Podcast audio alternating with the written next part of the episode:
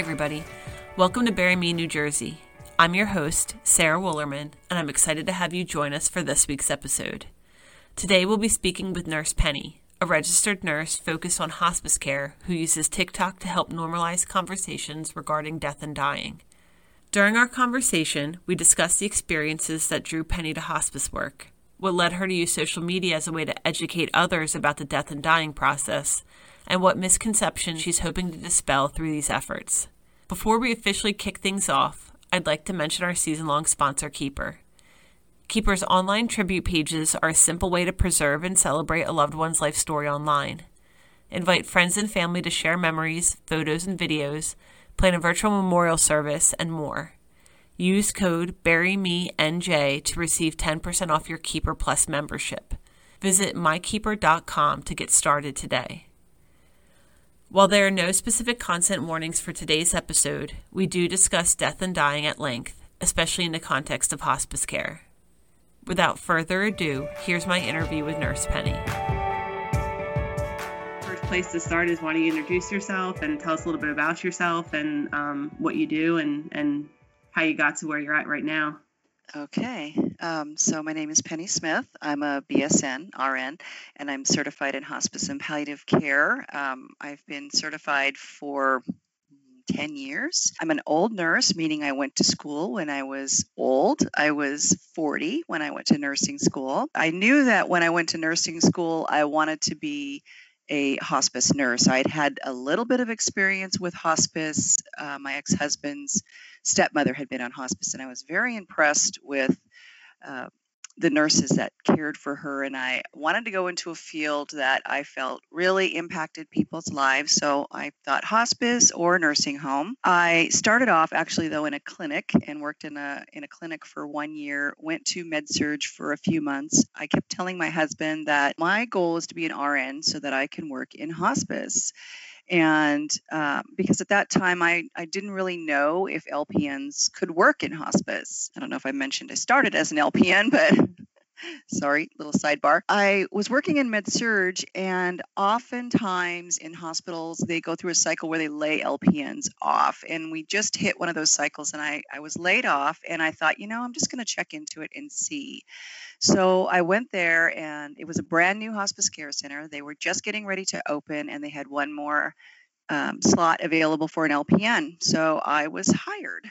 Um, oh, that's awesome. So, yeah, it was great. It was really great because I had a mentor that to this day I just consider her the hospice nurse, nurse guru of all hospice nurses. I mean, she was just phenomenal. She was six feet tall, blonde, and just this goddess, and so amazing with patients and so knowledgeable. And I was really lucky to get to work with her.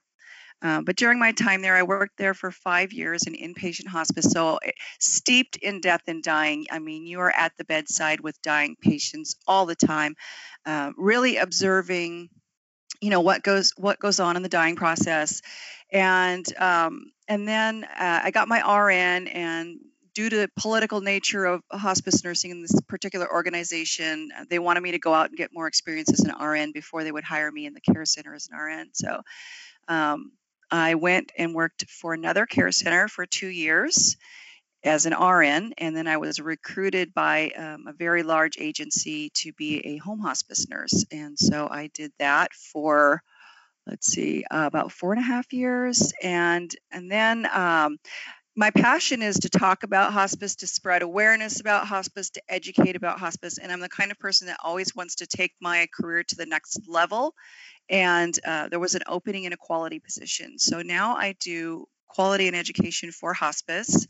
I do a lot of regulatory uh, work, um, so I'm really uh, familiar with all the hospice regulations and and quality and teaching our new nurses. One of my favorite things to do is to present on death and dying to our volunteer program. So I get that uh, ability to work with uh, people on the hospice education level. Okay. So that's where I'm at. And as far as where I got started on TikTok, um, shelter in place in Washington State. And uh, I actually saw a pediatrician on TikTok that had been uh, receiving death threats for uh, talking about vaccinations. Wow. And I, I was like, huh, that sounds kind of interesting. So I went and looked at her TikTok, and uh, one thing led to another. And uh, one day I decided I was going to tell a story about a patient that I had observed in in the hospice care center and, and my feeling about what was going on with her spiritually. And uh, it went viral. And next thing you know, I'd have a lot of followers.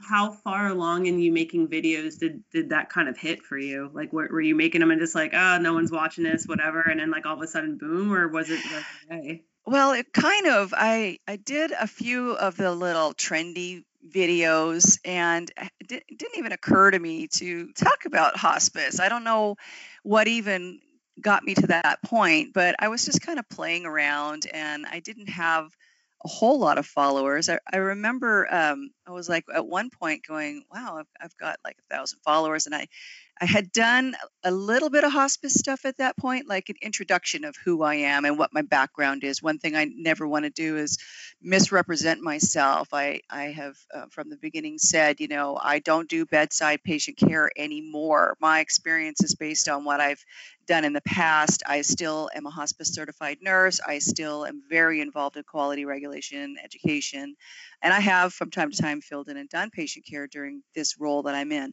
Uh, but I kind of started with a little bit of an introduction. I told a story about a patient that I had that was kind of uh, a little bit of a ghosty story. You know, um, people vision at the end of life. That's something I really like to talk about. And so from there, I got uh, a few more followers, and um, I think at that point, I I got I got up to ten thousand. I, t- I told my husband I I gotta tell you something. I'm on TikTok because he doesn't not on social media, but I felt like he should probably know that. You're like, You know, I'm that I'm making these on the videos. internet. Yeah, yeah. Experience with that of our relationship. That's another sidebar. I had a little website that went hugely viral back when I was in, but um, so anyway, and then I told this other story that I was talking about uh, where I'm uh, taking care of a patient whose daughter is a nun and she's got a lot of nun visitors, and the nun is leaving at the end of the night comes out and says to me she's gone. And i grabbed my stethoscope and stood up and said oh. And she said no no she's still here. She's just doing the work of dying. You can her spirit has left. You can see it in her eyes. Hmm. and so i went into the room and saw what she was talking about. And and i had not a lot of experience with death before i became a hospice nurse uh, certainly not the dying process. Uh, but i told that story and then at that point um, that is the video that went viral and then after that it was 10,000 followers a day for several days and then a thousand a thousand a thousand and until I got to where I'm at. Are there some videos that are like the the ones that are most popular, or are there certain topics that it seems like people gravitate towards, or? Yeah um, they really like the stories. People are always telling me they really like the stories that I tell about my patients uh, which are all HIPAA compliant by the way. My organization has um, looked at my TikTok and gave me the green light what Also- that conversation like? You're like, so I'm kind of fa- getting famous. Were they excited about it, or did they were they not sure? Yeah, actually, yeah. Um, my uh, the risk, our lawyer that works in risk, actually is a close colleague of mine because she had been in the quality department before she kind of took off into her own department. Um, so we knew each other on a personal level, well, a work level, a professional level. But you know, we joke around with each other. But yeah, I um I emailed her. I'd already told my boss. My boss and I are very close, and I'd already told her. And then I decided I should probably. People were, you know, there's haters on TikTok, unfortunately, and people Right. were telling me that I was, um, you know, um, breaching privacy, which I knew I wasn't because I was not giving. I know HIPAA inside and out, and I knew I wasn't. But I just thought I should probably disclose this um, to my to my employer just to make sure that that they know what I'm doing. And um, so I just emailed her, and she she was like, "Oh my gosh, I'm going to have to look at your your TikTok now." And she was pretty excited about it. death isn't exactly a topic that's always easy to talk about. So the fact that there was that much hype around it or that much popularity for the subject matter, it had to be in some ways exciting. Yeah, it's it is exciting, uh, and and um, I mean my colleagues all feel the same way that I do. That it's just such a taboo su- subject, and it doesn't need to be. Um, but you were asking what videos so story time they love story time. I do a lot of q&a now. People ask me questions. Um, and also I, I did go on a political rant um, at some point and that has now been another generator of followers. I lose followers. It's funny because um, well for one thing people have this perception of hospice nurses of being just these angelic people. And you know we we work in a field that is intensely emotional and um, you almost have to have a little bit of morbid curiosity to be a hospice nurse. And um, the first time i ever said the f word boy i tell you i had a lot of flack for that people really, really just oh yeah they just came undone people did not like that um, and not all i mean I, believe me, I've had more people that have said, I want my nurse to, I'm going to be saying it, so I want you to say it. So they're okay with it. But, um, but that was something that a few people were like, you shouldn't be saying that. And so that's kind of another, uh, in my, in a way, a, a for me is to be like, I'm a real person and, you know, uh, people will say you're unprofessional if you're swearing. I'm on TikTok. This is my personal platform. I don't need to be professional. I do have filters when I'm with patients. I'm highly professional um, when I'm with patients. My patients always loved me. And um, the other thing was the political. They they definitely did not like the political. With people that I know who are in the healthcare industry, it, it seems like not not everyone, but it seems like more people feel like they need to take some sort of a stance because it's not just about you know their personal beliefs; it's also about their professional beliefs and and how they try to communicate what they think is important. You know, from from both points of view. Absolutely, a hundred percent. I mean, I, I am not doing patient care at this time, but I have been very involved in doing um, developing our COVID plan and um, training our nurses um, so they can be safe. I see firsthand uh, about um, you know durable medical equipment not being available to our staff you know getting emails from staff saying uh, we ran out of masks what are we supposed to do you know this ever changing climate too as far as when covid came out we didn't know what we didn't know and now right. things are changing and I've had colleagues that have been infected with COVID. I have co- colleagues that are taking care of patients with COVID. Um, we had a colleague in um, Oregon, uh, a social worker who died from it, and she was mm. in her like 40s, I think. So, wow.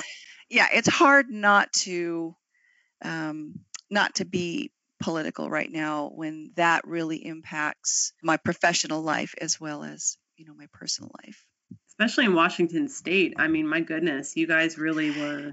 it started here. yeah. Yeah. I mean, even just for the topics that you were talking about with like death and dying, did that give you a different perspective? Because, like you said, you, you started this really during kind of like that shelter in place. It, it, it did influence me as it went on and I saw how bad it was getting. It, um, it did influence me more. I, I never had any intention of, um, of going in that direction. And, and I still, the majority of my content is hospice and it's a political rant once in a while but to be honest like when i when i started with tiktok the direction i was in was trying to learn how to shuffle dance and that i watched shuffle dance videos like nonstop and i could, couldn't get it I was gonna say, did you learn? Did you were you able to? No, I never did get it.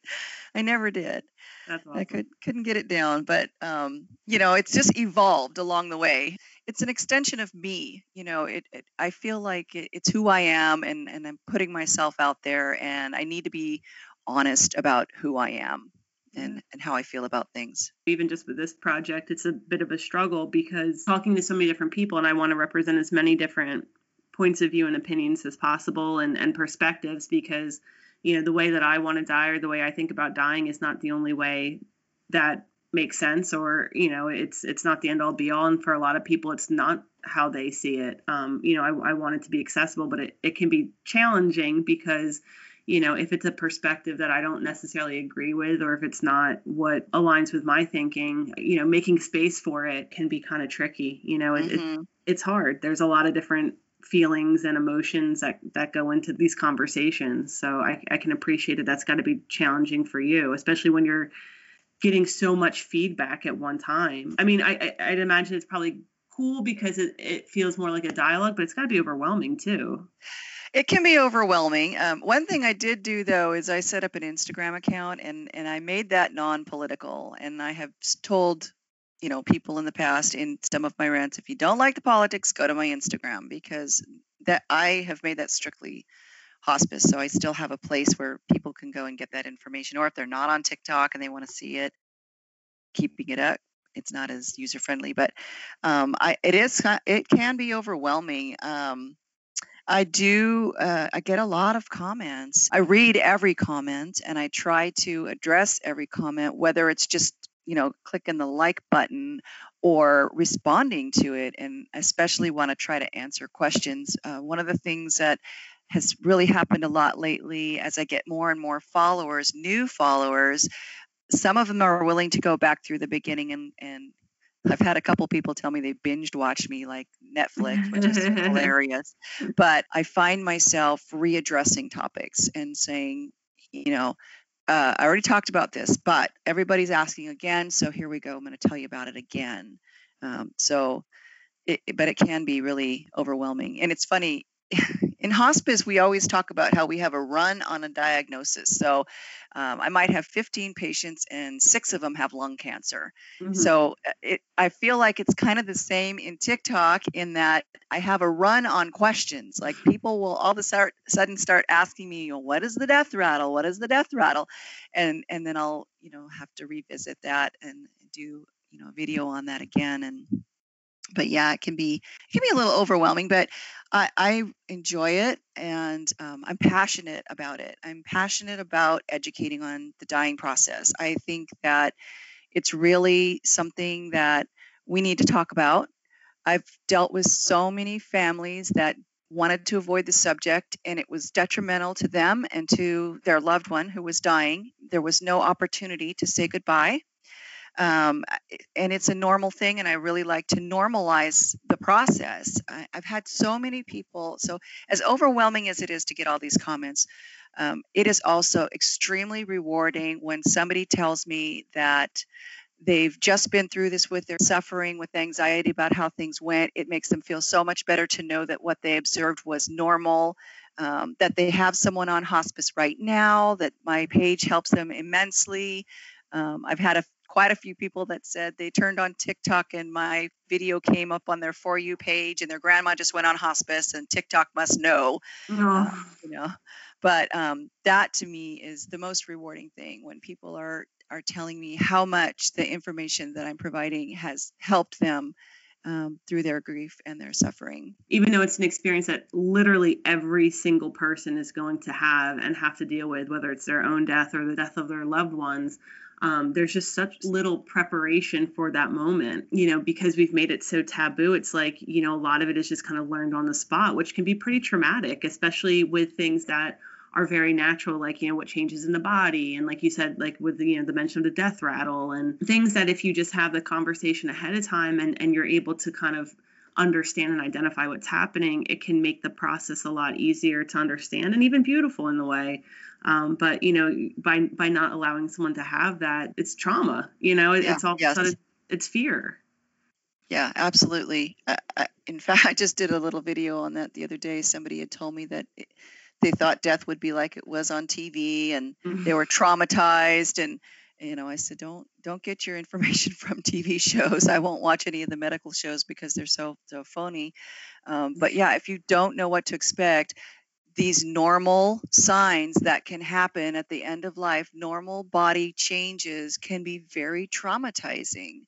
And so it's just really important. I always, always found a way to tell my patients, you know, that what was going on was to be expected. And and so many times they will say, Is that normal? You know, and there's just relief when you say, Yeah, that's normal. You know, we mm. see this all the time and there's just this relief that that comes over them to know that what's going what's going on is not not supposed to be scary you know it's just a normal part of the dying process. Has there been anything that you've been particularly surprised about or you know something that maybe you weren't expecting like for people to be asking you or even just the way that they're reaching out to you about the topics? One thing that surprised me was i had a social worker that just went off on me. I told a story about this patient that had 35 cats and mm-hmm. and uh, I guess I probably probably should have told more of the story, but um, my social I talked to my team about telling this patient's daughter that the house really smelled bad and yeah. I was concerned because the patient had a respiratory illness and um, she uh, my team said no we don't think you should she knows you don't you shouldn't tell her she knows and I was like oh I don't think she knows and uh, she had to call the police because her mom fell and the police the fire department came and they said oh my gosh your house stinks so bad. And so when i went to see her she said i got to ask you a question. Does my house smell like cat pee? And i was like oh my god so bad. Uh-huh. and she said uh-huh. why did you tell me? And i said well my I, my team you know we talked about it and they didn't think i should mention it. And just at that moment my social worker called and i put it on speaker and my social worker and i had a great relationship with each other. And um, I said, "Hey, I'm here with you know the, the patient's daughter, and uh, she's asking me why I didn't tell her about the house smelling like cat pee." And my social worker was like, "Oh, whoops, sorry," because my social worker had been the most vocal about it. That little piece of the story I kind of omitted, and I just said, uh, "Blame the social worker." And man, that social worker just went off on me and wouldn't stop. I had to block her. Wow. Um, so so that that surprised me, but um, I can't think of any questions that I've had that have that have been particularly um, surprising. You know, people are very curious about the dying process. Um, what surprises me is how they're and i don't know why it surprises me because i mean one of the reasons why i like to to normalize death and dying and to talk about hospice and to educate about hospice is because of this notion that hospice nurses give people morphine until their patients die and that's all that we do. Right. um, and and i know that that's out there but it surprises me sometimes that there are people that are just willing to to say flat out you know you're a murderer. You kill people. You give morphine until someone dies. And that kind of blows me away a little bit uh, although at this point uh, as long as i've been on the platform i realize that there are a lot of people who are are douchebags and they like to just say whatever they want yeah because... say whatever they want because they're hiding behind this you know fake um, name on their little TikTok platform. I was actually just saying this to um, someone yesterday. Like, I feel like having to work with the general public should be mandatory, you know, whether it's retail or something else, because I think it gives you a different perspective with how you interact with people. But then when you're doing it in these situations, when it comes to their medical care, I, it just is like so many layers of insanity that you have to deal with. And, and I really think that nurses have to you know have a no bullshit exterior you know they have Definitely. to my my daytime job i'm a marketer you know and and i do a lot of social media strategy for clients and things and it's it's such a challenge because i mean you know i see so many benefits to social media um you know i mean even just the fact that the work that you're doing the fact that i was able to connect with you i mean the, this show would not be possible if it wasn't for social you know I, i've met so mm-hmm. many people through this and it's been it's been awesome. I, I love it. But there's also that dark side to it that just makes it so difficult because it's like you want to do this work and you want to connect with people, but then it's like sometimes you're like, I don't want to talk to people ever again. yeah, yeah, it's true. Uh, uh but I still have to say, you know, those comments are a small percentage of the um, the love, if you will, mm-hmm. um, that I get from people and, and the gratitude and the appreciation. And also my opportunity to be really creative. And I've always been creative and I love creating the TikToks. I, I don't just do stories and um, Q&A. I also do the little trends, but I make a hospice twist on them. Uh-huh. Um, so I'll do the little dance, but I'll talk about um, grief. I did one where you um, you know you point to different words and stuff yeah. on there and it's like boom yeah. boom boom and i like um, normal signs of dying and you know um, eating less sleeping more that type of thing and um, so I, I do that kind of stuff um, so it's it's just it's a fun platform as well as being educational and it's worth going through the bad comments weeding through the bad comments because for each one there's probably 20 or 30 that are positive So has this experience changed like how you want to do your day-to-day job? Are you just kind of like taking topics as they come or are you um, starting to think about like what you want to be doing next even on that platform? No, I'm kind of taking topics as they come. I've let it organically evolve from the beginning and I'm kind of letting it go in that direction still um, as it as it uh, moves along. I feel like it'll it'll probably adapt to whatever current thing I'm I'm working on. Um, it hasn't really affected how I do my day-to-day uh, job right now. Uh, working from home a lot um, mm. because of the shelter in place, and uh, we're not in a shelter in place anymore. But my organization has really promoted people working from home, and I'm able to do that with my current role of uh, quality and education. Do a lot of education over Zoom meetings.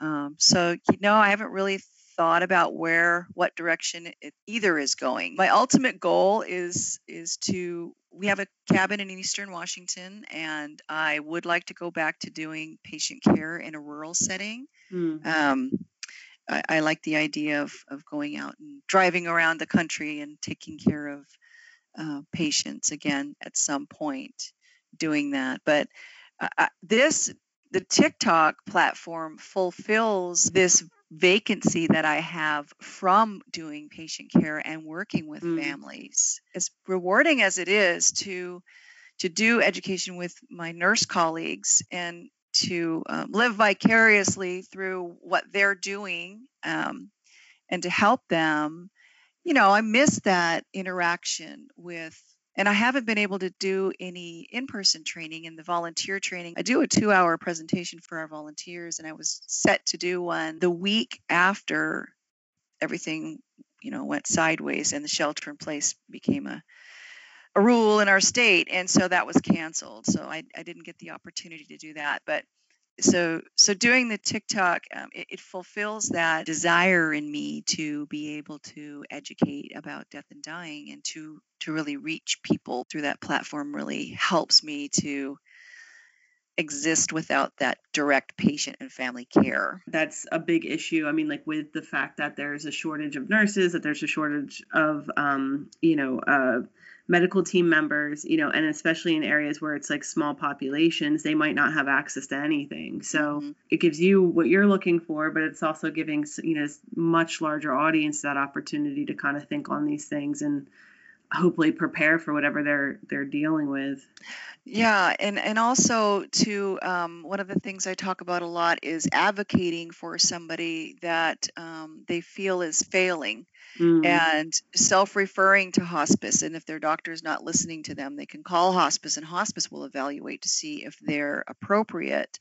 Um, because we, unfortunately, my social worker used to say we were the best kept Medicare secret. um, you know, we really don't get people as early as we wish we could get them.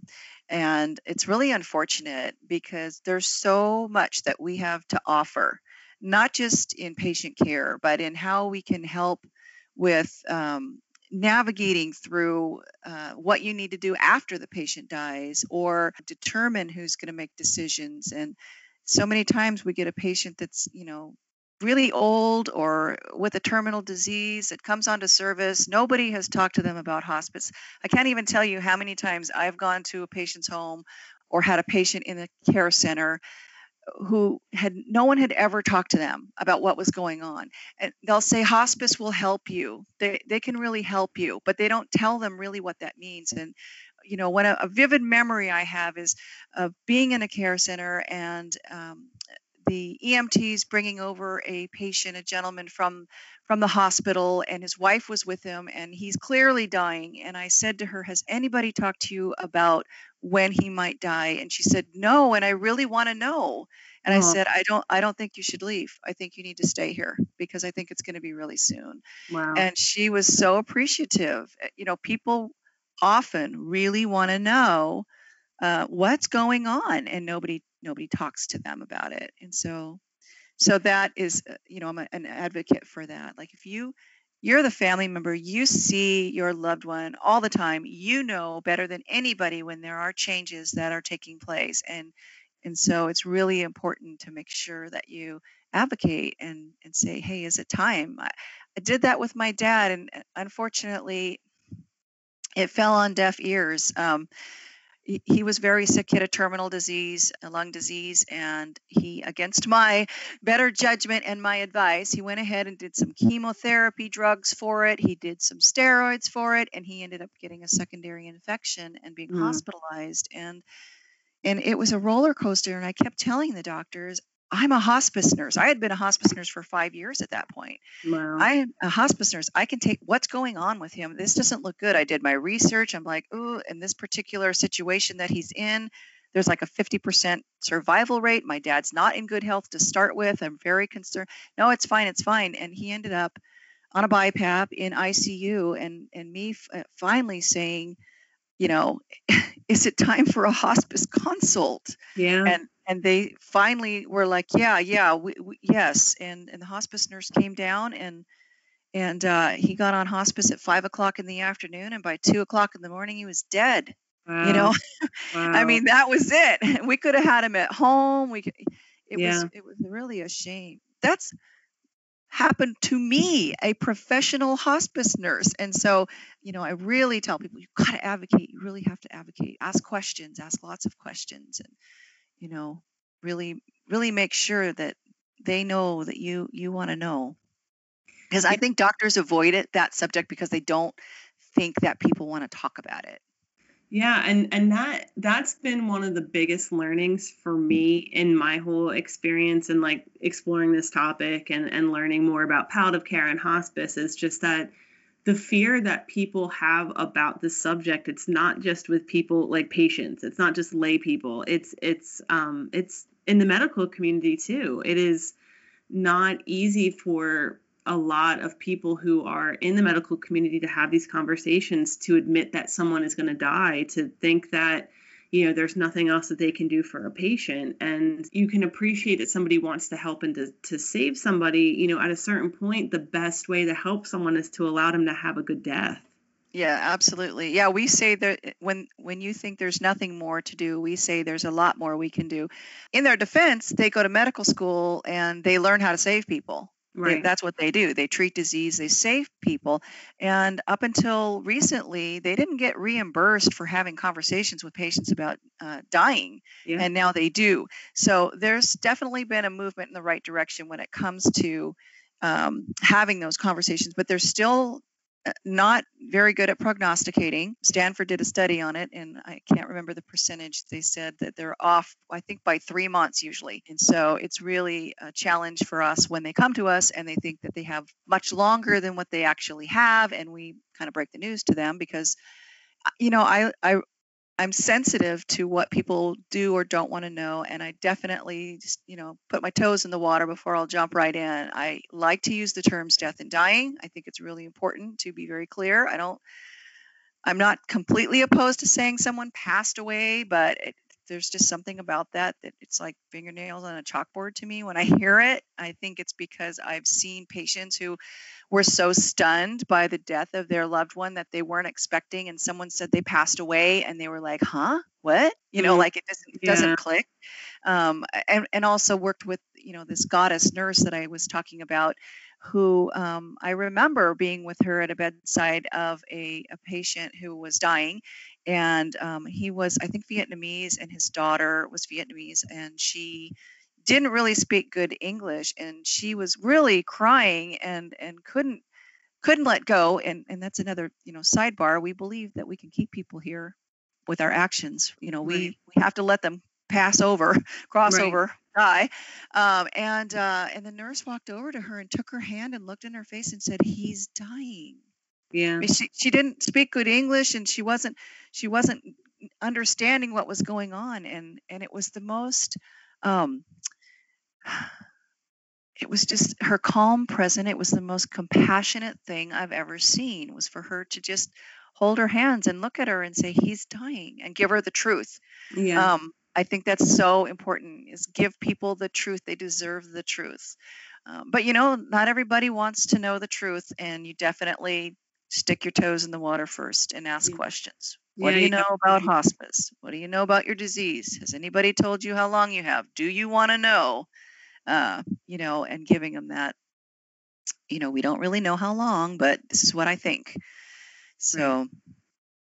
Yeah, yeah, you've got to meet them where they're at. You know, you have to, you know, even if you have everything in your bones is telling you a certain thing, you know, if they're not willing to listen or if that's not how they want to handle their death, it's almost like, you know, you you, you kind of have to respect that, which I can't I can imagine is a challenge. It is. It is. It's very challenging and culturally not appropriate sometimes too. There are cultures that do not want to talk about it. I've had many patients um, that ended up back in the hospital, in spite of them saying they didn't want that person to go back in the hospital. When the rubber met the road, they they couldn't do it. They there's cultures that don't want someone to die in their home, and they end up back in the hospital, um, unfortunately. But you do, like you say, you have to meet them where they're at, and and um, we have to allow them to be autonomous in their decision making because this is their process this is their family. Oh i thought of something. You asked me earlier about something that surprises me that people ask me. People ask me if i've been visited by the spirits of my patients. Really? Yeah and i'm always like first of all i've I, I've attended hundreds of deaths. I've had mm. hundreds, literally hundreds of patients who have died. So my room would be like like sardines if they did. But um, no, you know, it's weird to me. Like, why why would anybody think that my patients would come and see me? Or do you maintain a relationship with them? Or do you go to their funeral? I'm like, no, I'm. You know, when you go to the grocery store and buy groceries, the checker doesn't walk you out the door and go home with you and unpack your groceries. This is my job. Uh, right. People are, are you sad? How do you get? I understand that. Is it really sad? And it's not. It's not sad to be a hospice nurse. Not at all. It's a, it's a gift. I love it. You know, it's it's great. It's not sad.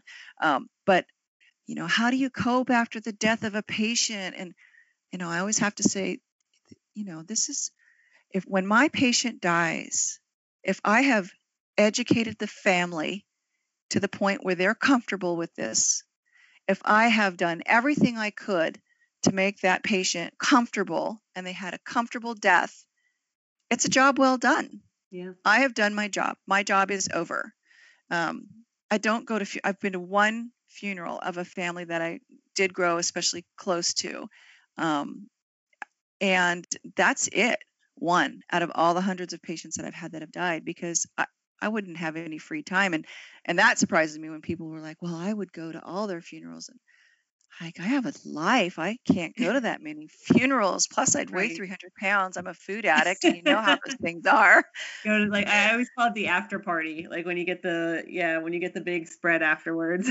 yeah, yeah, and and patients, uh, not patients, um, asked me um, things that, that I know nothing about, like embalming or what about embalming? How soon do they cremate? I'm like, um, I'm going to give you like a user on TikTok that is actually a funeral home director that can get, answer your question because I don't know those questions. Yeah, you're like, I'm dealing with them when they're still alive. I'm not right.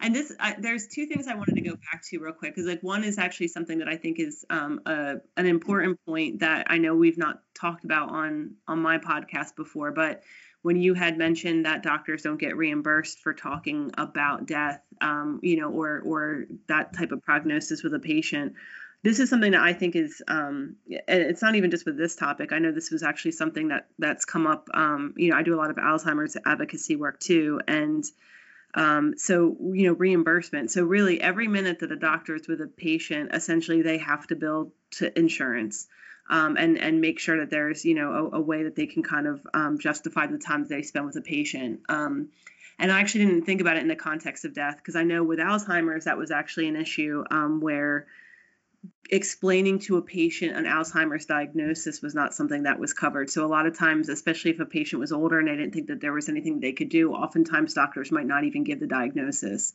Oh um, wow. Yeah, that was actually something. Um, so I I've do work with the Alzheimer's Association, that was something that they recently passed to, to create a code to have those conversations, so that way um, doctors could get um, properly bill for it and then you know and get reimbursed for the time. But I didn't realize that that was even something that is not being reimbursed if they're having a conversation about end of life. Mm-hmm. Yeah, wow.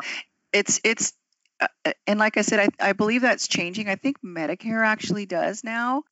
Um, that that completing uh, POLST uh, in Washington, it's a POLST. There are other places that have it too. The physician order for life-sustaining treatment, having discussions about whether or not a person wants to be a full code or DNR, which is another.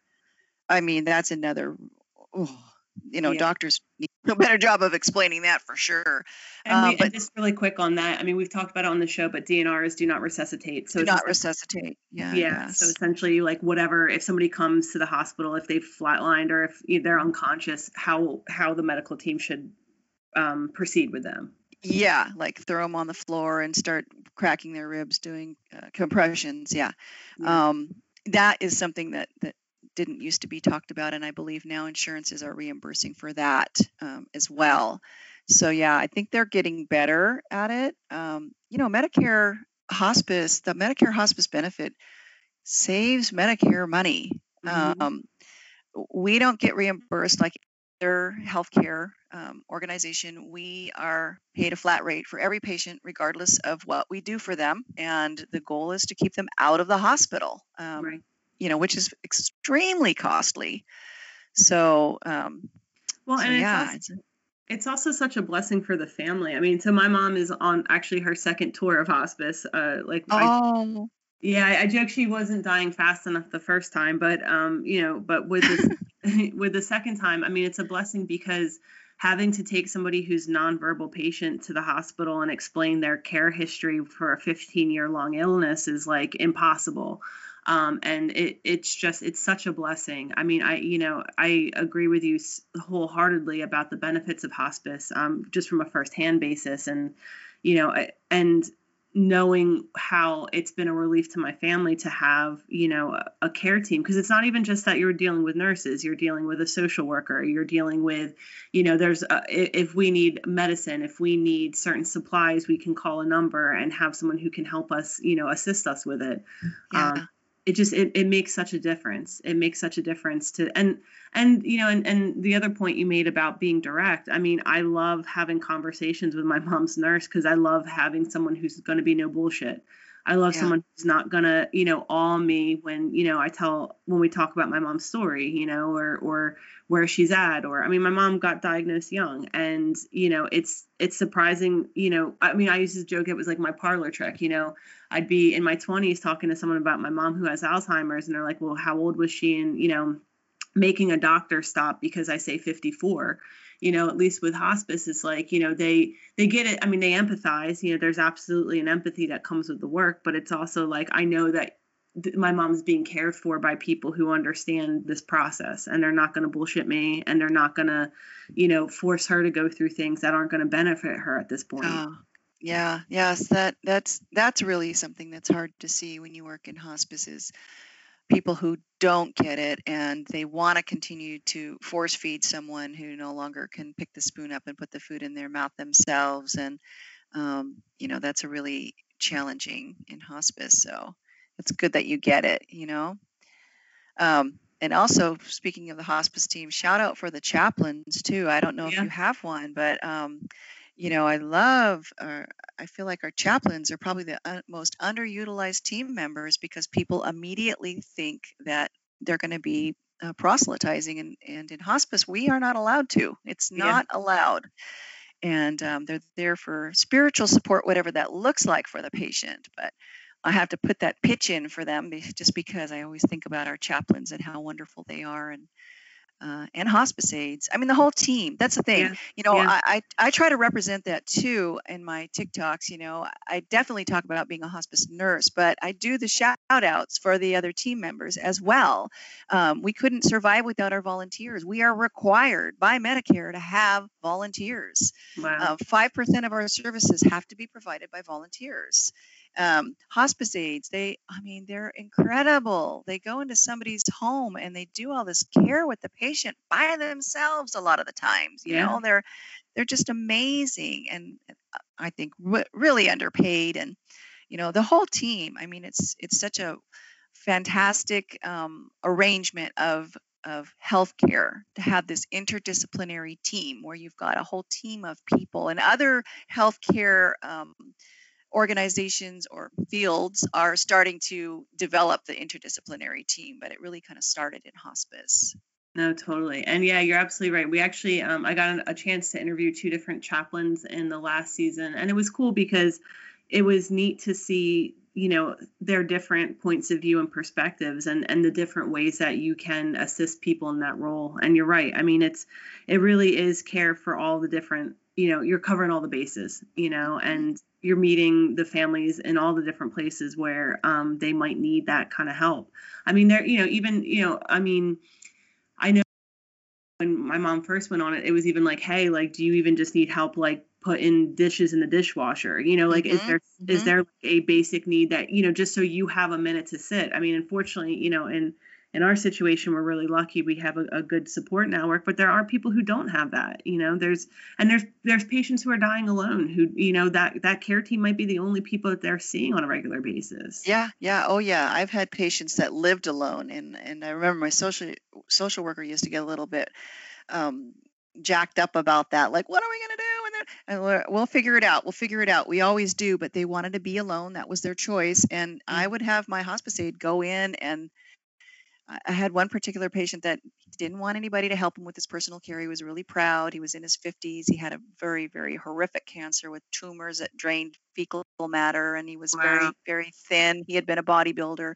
Um, I did a story about him, and it took me nine parts to do that story. It was such a long story, but wow. um, but uh, he didn't want someone to help with his personal care but we like to get people in the house to keep their eyes on our patients if they live alone and i convinced him to let my aide come in and she would come in and she would do his dishes and she would take his garbage cans out to the curb for him on garbage day and that's mm-hmm. what mm. she did and by the end she was getting him in the shower and showering him and and doing personal care with him but yeah getting their foot in the door sometimes you know to to do that to to get them to understand the how important these services are. But um, you know, sometimes people want to die alone.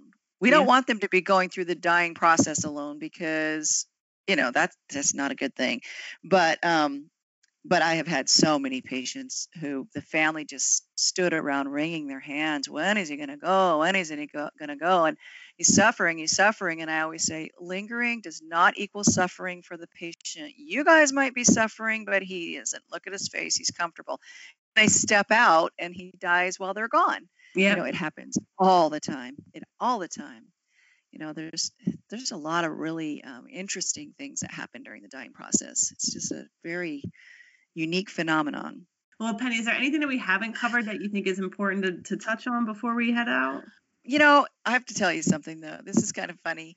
Um, it, I won't go into the whole long story, but I mentioned that I had a website in the past, and uh, mm-hmm. so I've been kind of in this place before where I had a big audience. And I didn't expect it, but I had a website when I was in my 40s called "Help Me Leave My Husband." Um, help me leave my husband.com. My ex husband and I decided to get divorced, and um, I needed to go get a career because I'd been a stay at home mom. So I, I um, was going through nursing school, and he was in the military. We didn't have a lot of money, but we didn't qualify for financial aid. So I set up this website. This was in, um, I want to say it was in 2002, and um, it went it went viral uh, for the time. Awesome. and um, and so it's funny because people were I had haters and I had people that followed me, and eventually I, I got and it was kind of you know kind of this journey through my nursing program and a lot of funny stuff like answering mail and went on the View in New York, and I was um I was on Irish National Radio. I was mentioned in Time Magazine. I was on the oh, Wall Street. I was like all this stuff. I was in on several local talk shows. I was in a talk show in California with Danny Bonaduce. Um, and I always talk about the Partridge Family. I love the Partridge Family, and it was cool. I got to meet him. After I became a nurse, I started working and was busy and didn't keep up with it and then my name of my website expired. I did have the opportunity to say i made it through nursing school. So I, people that were following me saw that i made it through nursing school but i had a lot of haters and part of the thing that i wanted to do was to show that I, I actually did make good on my promise to do something that was going to help people in the end because people did send me money. And i've never had the like i did put something on my tiktok platform but I always feel like I've always wanted to have the opportunity to go back and tell all these people, like, hey, look what I did. Right. I became like, an RN and I'm a hospice nurse. So that's so awesome. Just, that's just a funny sidebar, and you can use that or not. yeah, no, I, that's dude. I I I love that. I absolutely love that. I love that you use that. You, I mean, it's it's cool that you've been like finding ways to use the internet and like and like you know the different mediums around it like in, in such a cool way to connect with people like you know these different stages of it i love it. Well you know i i started off pretty rough in my life you know i i um i had a problem with drugs i did so many different jobs i could not get my shit together for the longest time and and then finally did and it's somehow important to me to spread the message that you can be a total fuck up when you're young and go out and still and still be successful and um, and still be a person who gives back you know uh, to society. And and that's really important for me and that's a part of my platform as well as you know um, don't don't let your past impact your present and your future. I had somebody that said, I'm 33 and I'm afraid to go back to school because I'm afraid people are going to look down on me. I'm like, go back to school, you yeah. know? You you're young and and even if you're 43 or 53 or 63, you're still young. Go back to school you know that to me is really important um, talking about that. Suicide awareness is important to me. I had a cousin that killed herself mm. um, jumping off a tacoma narrows bridge when she was wow. 25 and so there's these things that I, I i like to use the platform to try to reach people who are struggling in life and um, in their career and, and whatever and say you know what? You can overcome. You can overcome and um, and that's that's important for me and and I've always you know wanted to to do that and the platform the social media platforms let me do that and TikTok is awesome because it's just such a there's so many different things you can do on there to be so creative and it reaches so many people too so. If you're willing to accept that death is inevitable and that death is something that you have to recognize as part of your life then it's going to make you more eager to live a life that you're going to be happy about you oh, know yeah. with my situation with my mom like once i realized like you don't know how much time you have you know like it, it made me stop thinking i'm too old to do this or i can't do this or i mean you know I, i've credited it before if my mom didn't get sick i wouldn't have gotten divorced you know i wouldn't have thought that i could start again and and I feel like I keep starting again, but that's that is living, you know. And and you're right. There's no just because something happened or it didn't go the way you wanted it to, it doesn't mean that you can't live the life that you've ultimately wanted. It just means that like you needed that step to get to the next step. Yeah, you know, it's um, interesting. My husband and I have property in Eastern Washington, I mentioned, and then our neighbor um, he, he wanted to move up there and live off the land. Um, it was his dream, and his wife died, and he decided it was time to go ahead and do it. And he had a cardiac condition. He hauled a bunch of junk up on this property, which we always have to drive past to get to our cabin, and we've just cursed the whole time. Like, oh, we brought this 32 foot trailer up here. It's just a dump. It looks horrible. And um, and then he died a couple of years ago, and he mm-hmm. never did get to go live up there. And we've been trying to uh, buy the property from his son and they've always said they wanted to go up there and try to live his dream out but they've they're not really the kind of people who you know want to live in that it's very off the grid type property.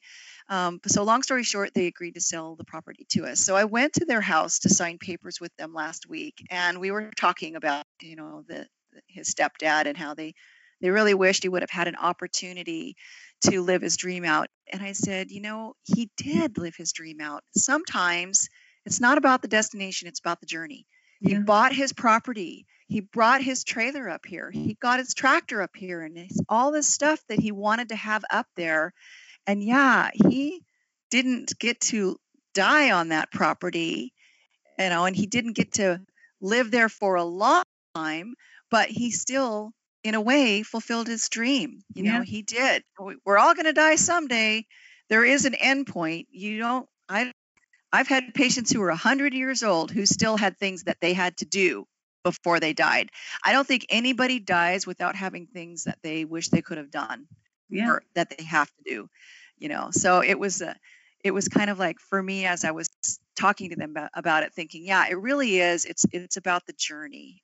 It's not the destination. So what do we do with our lives right now that's important? We only get one life and we need to be the best we can be and, and live to our fullest, you know, capability and be happy. No, absolutely. So. It's just come up a lot about how music helps or influences the work that people do, or just like the whole process. Um, I don't know if you have any experiences. I am a Partridge Family fan. I grew up with the Partridge Family. I love. I know they're just studio musicians, and of course David Cassidy, but I'm always talking about how I'm a huge Partridge Family fan. I did a little TikTok video about how when I die, if I'm dying, my kids have to play Partridge Family music for me. And my sister and i talk we do everything partridge. Well we'll just go on a road trip and we'll play partridge family songs the whole time. So there's a song called on the road um, i'm on the road by partridge family. And that's my theme song. Awesome. and it's like i'm on the road traveling free and easy traveling on gotta get on and that is my theme song so yeah partridge family i love it i used to listen to it all the time in between my home visits crank up the david cassidy I so. love it. I love it. that like, totally dates me too, right? Like, yeah, uh, hey, dude. I feel like Partridge Family. It's like you can't go wrong. I mean, like there are certain things. It's like the Monkees too. You know what I mean? Like there's like these like. Oh yeah. Where it's just like it, it feels good, it makes you feel good, and it's it's good decompression music in between, like you know, like dealing with heavy shit. Yeah, it is. It really is. It's very, very, uh, very good decompression music. It's like total, total pop, teeny bop pop, and and it just I always it makes me happy to listen to it. You know, it's it's always something that I I've always gone to my entire life. So it just kind of harkens me back to the day when I was kid and carefree, and and I love love listening to it. If someone's looking for your videos, if they're looking for you on TikTok or Instagram, where can they find you? I am at um, at nurse underscore penny on TikTok and I'm um, Penny underscore the underscore nurse on Instagram. I um, there was already Nurse Penny apparently, and I was like, darn it, on Instagram. uh, and again, you know, Instagram is the non-political, uh, more touchy-feely uh, hospice. Although I do, I, I, do the hospice satire on there as well, mm-hmm. but I don't, I don't do the political. And the the TikTok is more of uh, everything who I am and hospice and um, my experiences and and my cat Pam and people really like to see my cat Pam too. So.